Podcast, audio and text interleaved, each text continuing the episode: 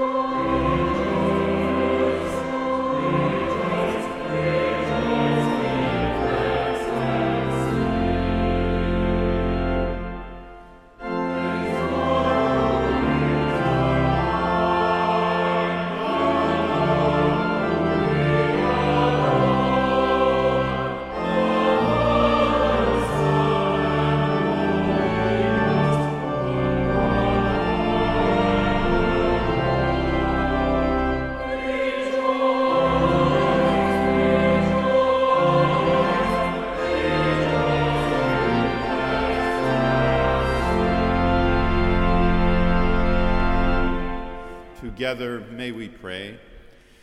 Keep, O Lord, your household, the church, in your steadfast faith and love, that through your grace we may proclaim your truth with boldness and minister your justice with compassion for the sake of our Savior Jesus Christ, who lives and reigns with you and the Holy Spirit, one God, now and forever.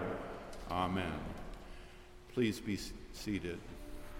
Beloved, we come to a time of contrition, compunction, confession, lament, and regret. We have erred and strayed from good ways like lost sheep. We have followed too much devices and desires of our own hearts.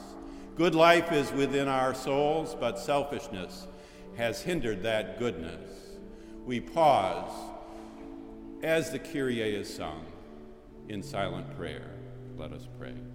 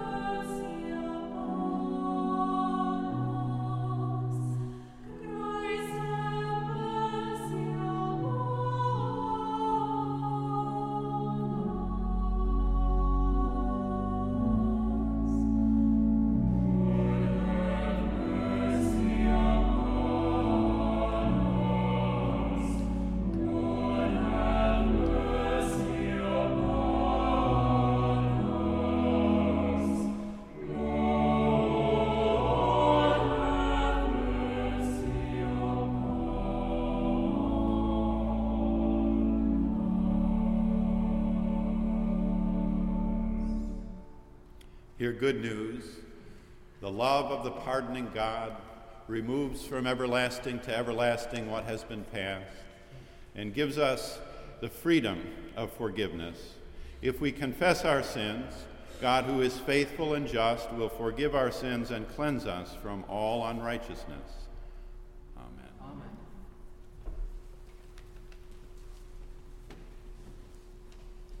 A lesson from Paul's second letter to the Corinthians, chapter 5, verses 6 through 10 and 14 through 17. Listen for the word of God. So we're always confident, even though we know that while we are at home in the body, we are away from the Lord. For we walk by faith, not by sight. Yes, we do have confidence, and we would rather be away from the body and at home with the Lord. So, whether we are at home or away, we make it our aim to please Him. For all of us must appear before the judgment seat of Christ, so that each may receive recompense for what has been done in the body, whether good or evil.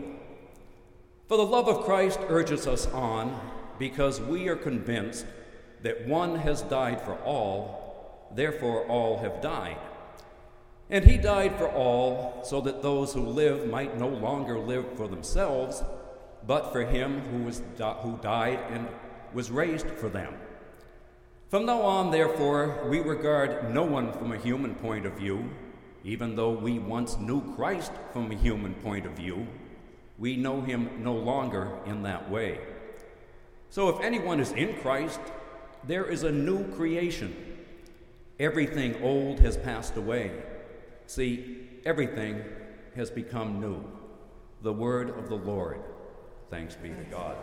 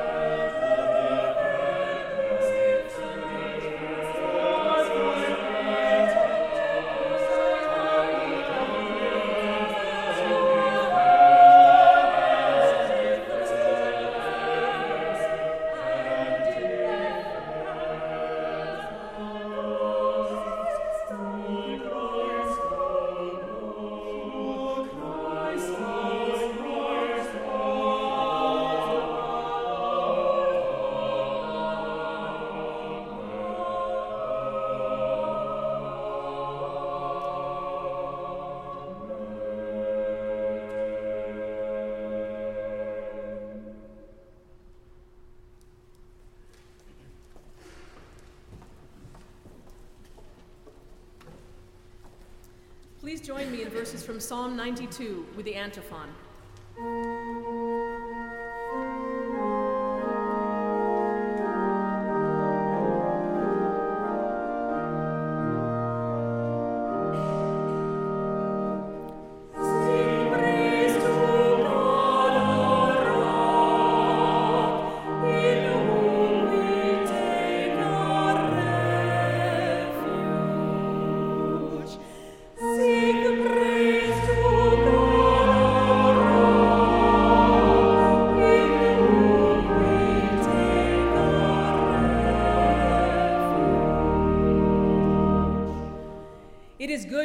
Thanks to the Lord, to sing praises to your name, O Most High, to declare your steadfast love in the morning and your faithfulness by night, to the music of the lute and the harp, to the melody of the lyre. For you, O Lord, have made me glad by your work. At the works of your hands I sing for joy. The righteous flourish like the palm tree and grow like a cedar in Lebanon. They are planted in the house of the Lord. They flourish in the courts of our God. In old age, they still produce fruit. They are always green and full of sap, showing that the Lord is upright. He is my rock, and there is no unrighteousness in him.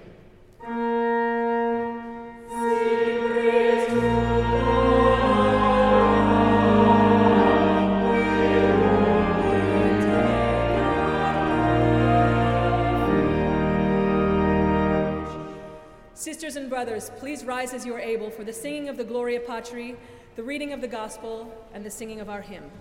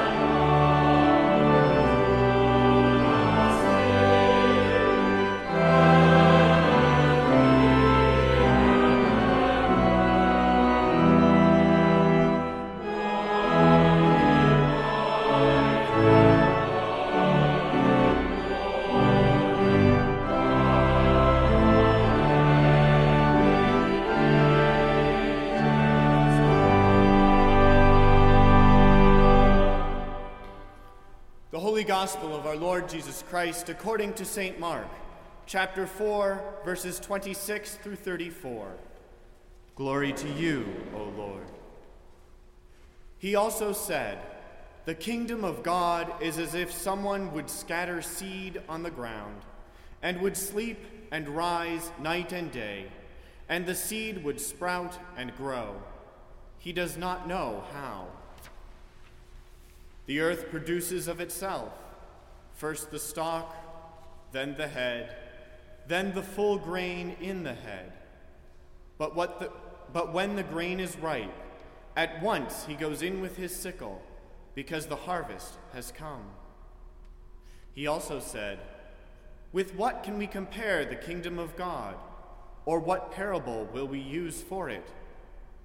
It is like a mustard seed, which, when sown upon the ground, is the smallest of all the seeds on earth. Yet, when it is sown, it grows up and becomes the greatest of all shrubs, and puts forth large branches, so that the birds of the air can make their nests in its shade. With many such parables, he spoke the word to them as they were able to hear it. He did not speak to them except in parables, but he explained everything in private to his disciples. The Gospel of the Lord. Praise to you, Lord Christ.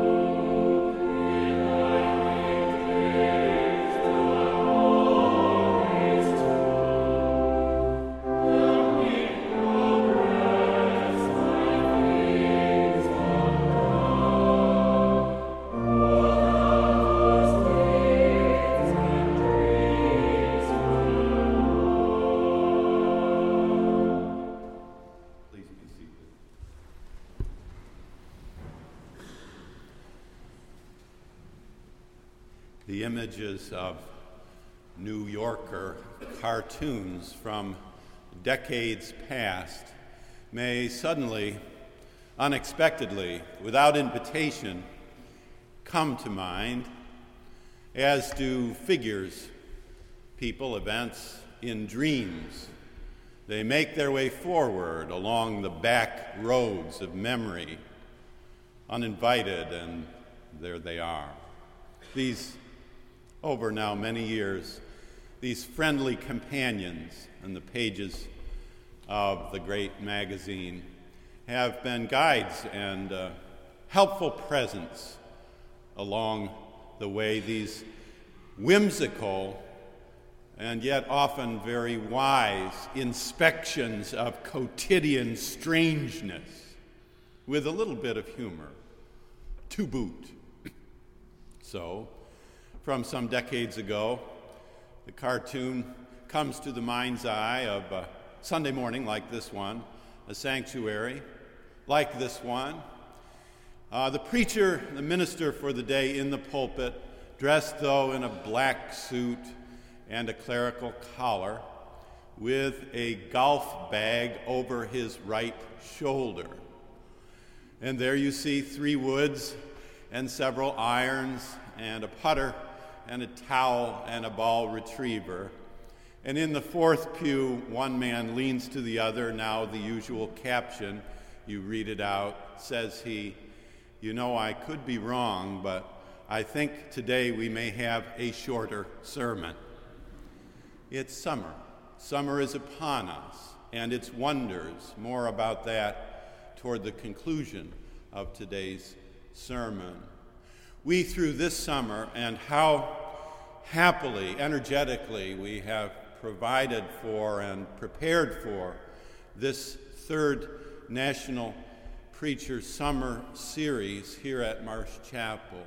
We are honored to have the work through these weeks of our musical leaders who, as they did last summer, are bringing us by choir and by octet and by organ a, a, musical inspiration that feeds into the theme also for this summer, which is Darwin and faith.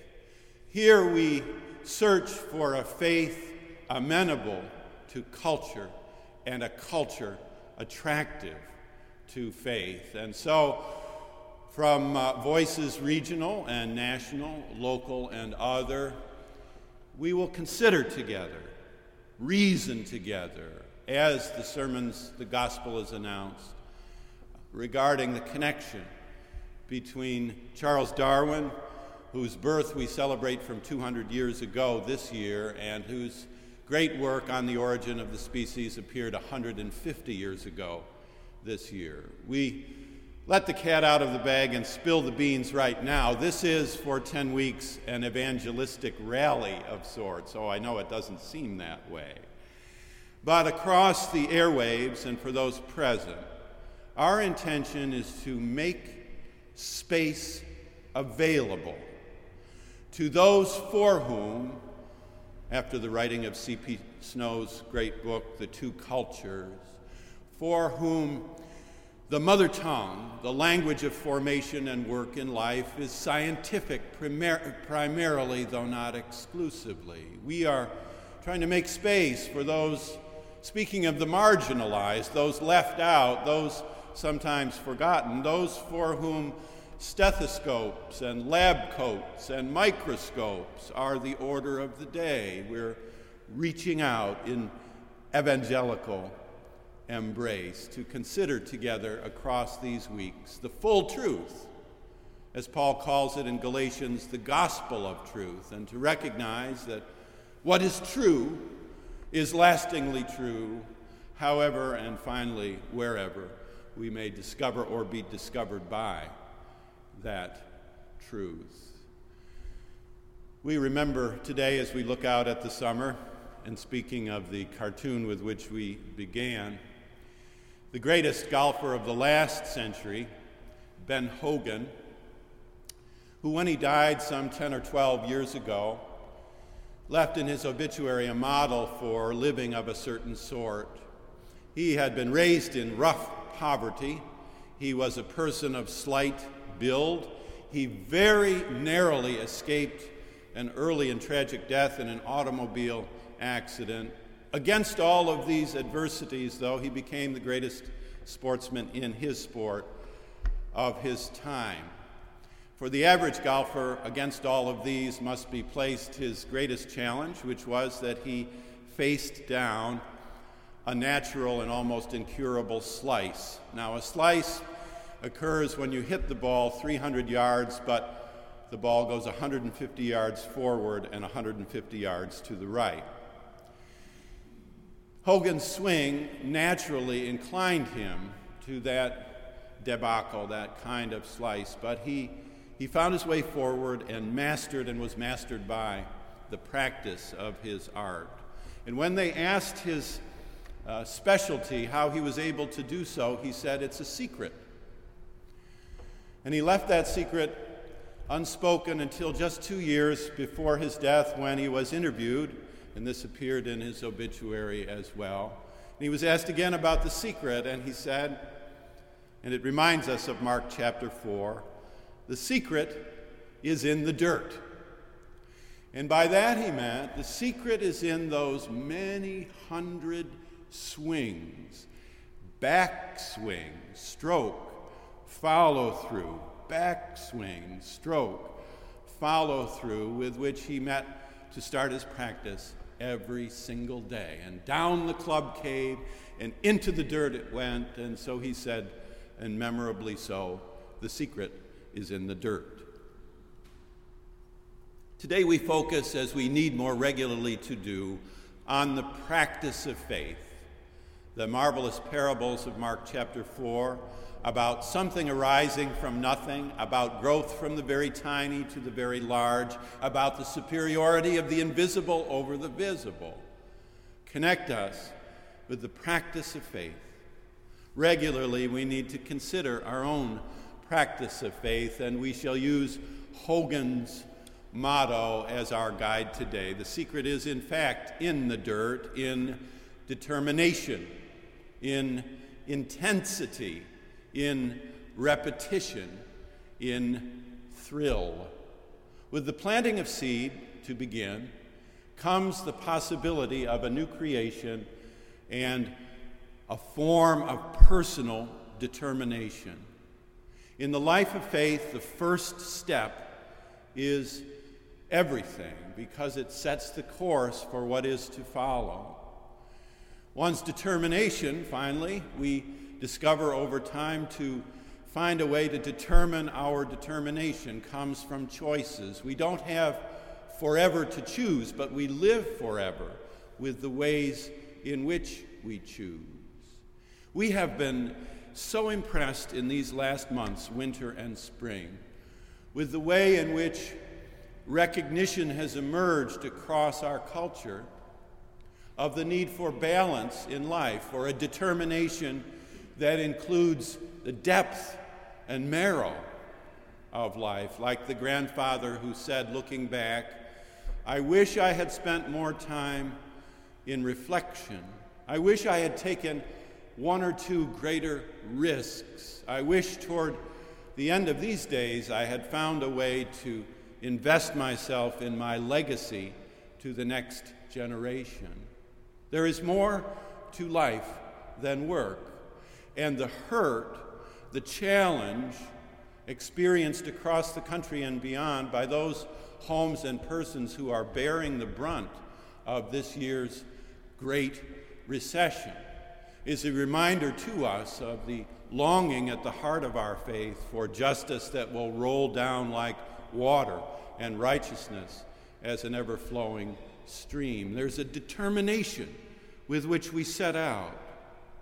And every sermon, to some degree, indirectly or directly, is meant as a calling to you for that first step, that step whereby Peter moved away from the nets, that step whereby the rich young ruler left behind his wealth, that step whereby the swing comes down and touches the dirt, backswing, stroke, and follow through. As Dietrich Bonhoeffer wrote, obedience, obedience alone, obedience to a specific command leads to faith. Only those who believe obey, but only those who obey believe. In our time, the calling of the practice of faith, the planting of these seeds, is in two specifics. Again, we rarely have sufficient time to focus fully on them. One is the practice of personal outreach. You could call it evangelism every day. We have an older friend who I'm sure to this day, six days out of seven, makes a list of five people with whom she's going to be engaged that day. We received one of her phone calls at quarter of ten the other night. It had been a long day, I guess. There's somebody for you to reach, touch, and embrace in personal, organic, natural outreach. The second, a word for our time out of the frugal depths of the history of Methodism of all places to face down the materialism and entitlement of our time, we need to recall the practice in which we were formed the practice of tithing, of giving away in generous sharing every year 10% of what is earned, of saving another 10%, that's another sermon, but of disciplined practice of faith, determination.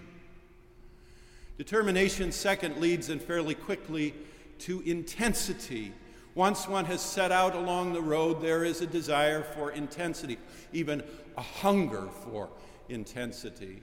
We had an impressive figure growing up. Speaking of people dressed in black suits, our then Bishop Ralph Ward, who appeared one Sunday to preach. We invited him, the family did, to have lunch following service. He wasn't planning to stay. I don't know whether he had another engagement that afternoon, but since the meal was ready, he felt pressured to do so, and he came and he sat in his long black coat and his collar and his intense presence. And those of us under age 10 can remember it in a quivering sense. We did, so much so that my younger sister spilled a long, tall tumbler of milk all up and down his coat so that there was a dollop of milk left for the rest of his meal on his nose. Whenever I saw him in later years, including the last time uh, I saw him on this earth, at Riverside Church in New York, I could still see that little droplet. Behind it, an intensity, an intensity, uh, a deep personal faith connected with an active social involvement. A deep personal faith connected to an active social involvement that hopes for the very best over time and that is disappointed regularly he who expects nothing is never disappointed, but those who live with intensity experience the bruising of lack and loss daily. So it was that Shakespeare, in his bluer period, wrote the 66th sonnet. Now, there may be some of you who know this past week his experience in the 66th. It's that experience of intensity meeting hurt and failure. When Pasternak wrote his own translation of the 66th, he, when he gave his recitation of poetry, couldn't leave the stage until he had offered the audience the 66th sonnet. Give us the 66th, they called out. Maybe you know its byways and its depths. Tired of all of these, for restful death I cry, as to behold desert a beggar born, and needy nothing, trimmed in jollity, and purest faith unhappily forsworn, and gilded honor shamefully misplaced, and maiden virtue rudely strumpeted, and right perfection wrongfully disgraced, and strength by limping sway dislodged, and art made tongue tied by authority, and folly doctor like controlling skill, and simple truth miscalled simplicity, and captive good attending captain ill. Tired of all of these, from these would I be gone. save that to die, I leave my love alone. The intensity of love, of your love, your love for others, your love for the church, your love for the Lord of the church is what saves when the 66th has flooded through the rest of life. Bonhoeffer wrote again to be called to a life of the highest quality and to enter it unself consciously and so to practice the faith. That is indeed a narrow way. Enter in at the narrow gate. Wide is the ga- gate, and broad is the way that leads to perdition, and many there be who go therein. Narrow is the gate, straight is the way that leads to life, and few there be who find it. Determination that evolves into intensity for practice requires repetition. I'm not averse to using old lines of sermonic humor. Sometimes the older, the better. You will have heard this before. The man meets his uh, colleague on Fifth Avenue and asks, How do I get to Carnegie Hall? And the other replies, Practice, practice, practice. Repetition, backswing, stroke, follow through, the practice of faith. In the community, we challenge one another when our stroke is errant. We find ways to grow together in worship every Sunday, in groups for study week by week, and in service offered to God and neighbor. Sometimes the repetition required of faith is best known in service. That may be why, for our undergraduates, the first and the multiple steps of faith are often and especially lived out in actual daily or special mission and service. There's a repetition required, a continuous application, a practice of the faith with reflection that carries us forward, especially and presently when there are challenges abroad that need to be faced and named. It is the repetition of faith that will give you the strength to resist those cultural influences that give religion a wrong referent. The word religion is not a positive word only or mainly. Looking back across time, it has been filled with darkness and hurt, maiming, and harm. But we're not going to let that, that word have only those reference. We resist those cultural influences that give such referent to such a word. We resist those broad and deep cultural reference that well up in the tragic slaying this past week in the Holocaust Museum. We resist those cultural influences that well up over time two weeks ago in the tragic slaying of Dr. Tiller in Kansas. Where are the voices of our pulpits across this country to stand up, to stand up on our hind legs and to call out and to remind, for freedom Christ has set us free. Stand fast, therefore, and do not be enslaved again. If you need the line across the country, I provide it for you. Here it is Women's bodies are women's bodies.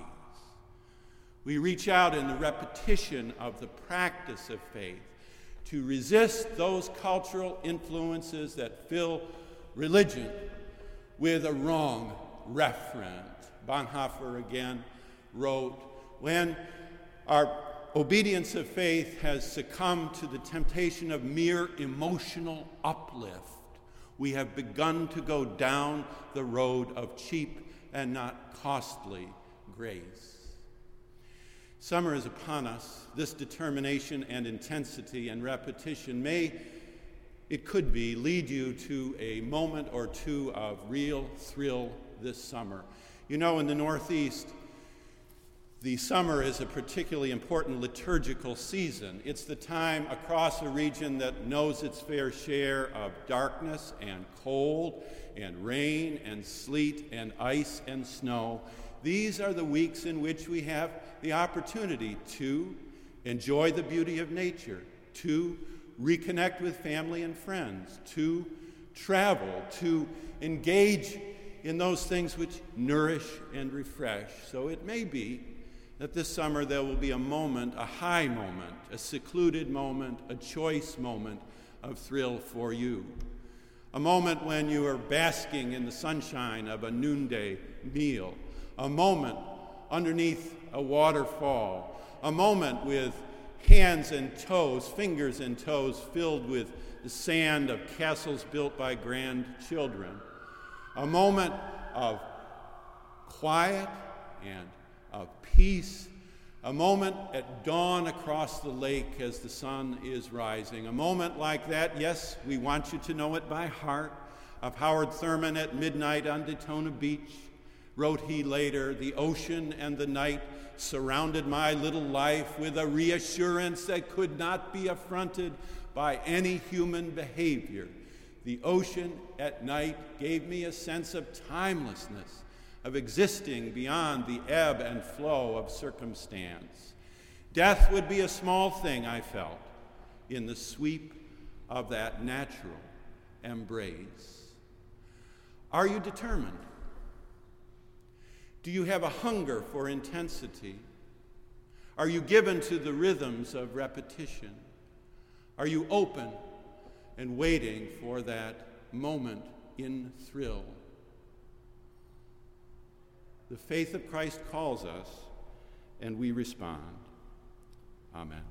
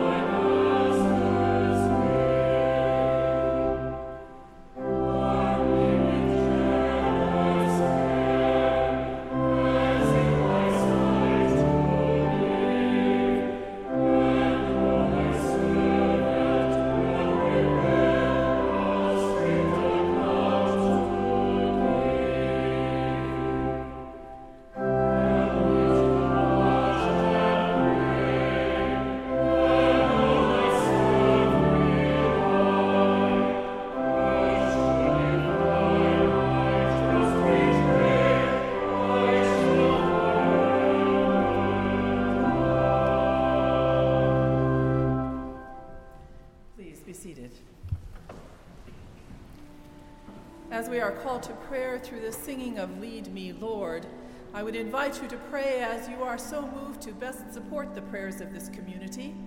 Please feel free to come to the altar rail, to stand in your place, to lift your hands, to respond in your first language. As we pray, I will set the intention. I will then say, God, in your grace, if you would please respond, hear our prayer. Dearly beloved, let us pray together.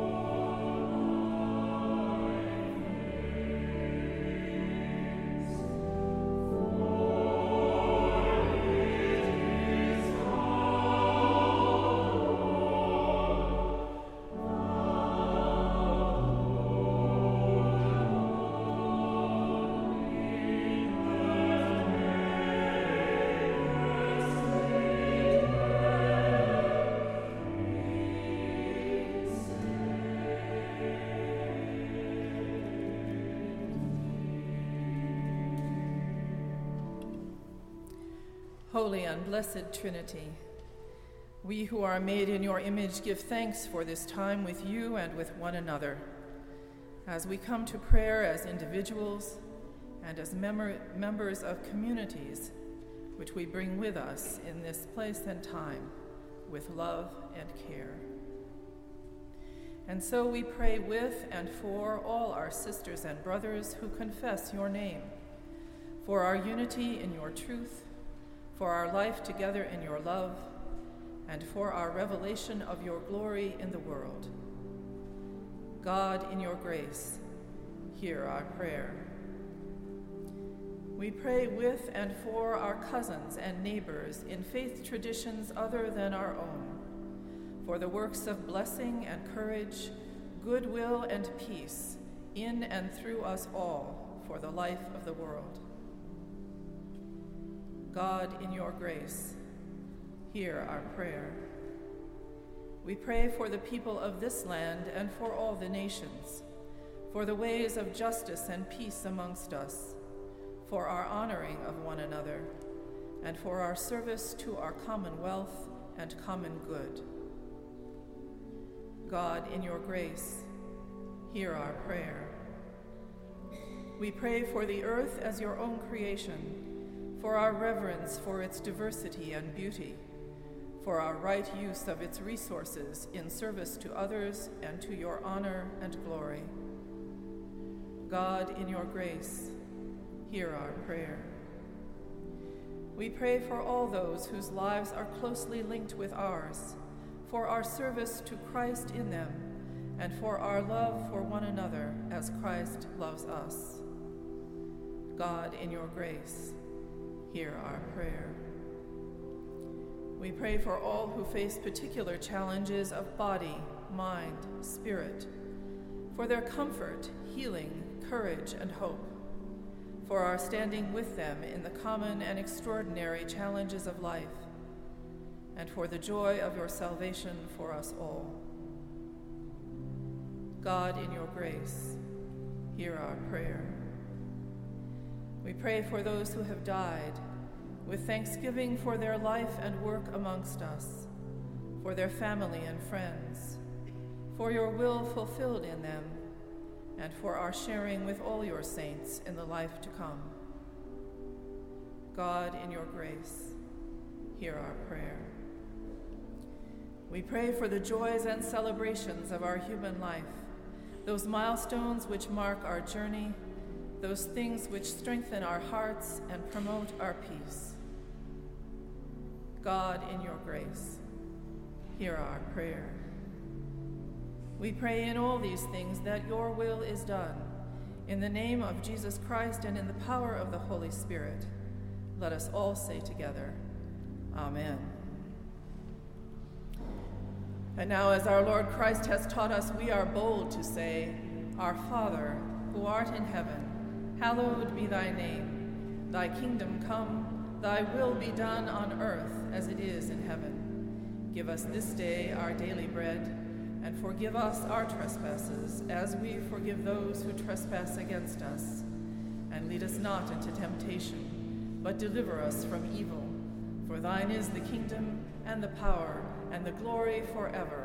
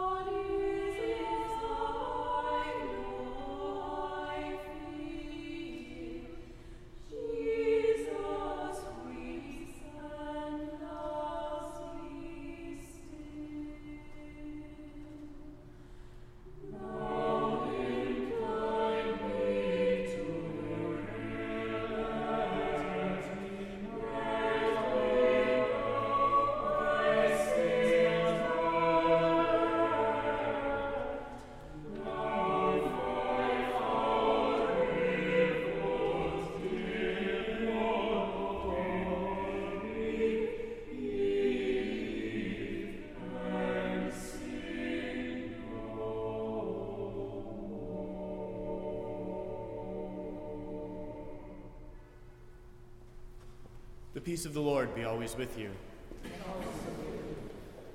We do look forward to starting next week our National Summer Preacher Series, Darwin and Faith. We hope you will join us for the next 11 weeks as we look at the intersection of religion and science, beginning next week with the Reverend Dr. Wesley Wildman from the BU School of Theology. We would note also that orientation sessions have begun, and so Wednesday through Friday for the next number of weeks, we hope you will as you find yourself meandering along Commonwealth Avenue, help us in welcoming the incoming class of 2013. We would point to the chapel website to keep you abreast of all the details of our life together here at Marsh Chapel and the opportunity for online giving. We would hope that those of you present with us in the nave this morning would participate in our ritual of friendship by putting your name in the red pad at the end of each pew so that we can get to know one another better and help you get to know each other. Now walk in love as Christ loves us, an offering and sacrifice to God.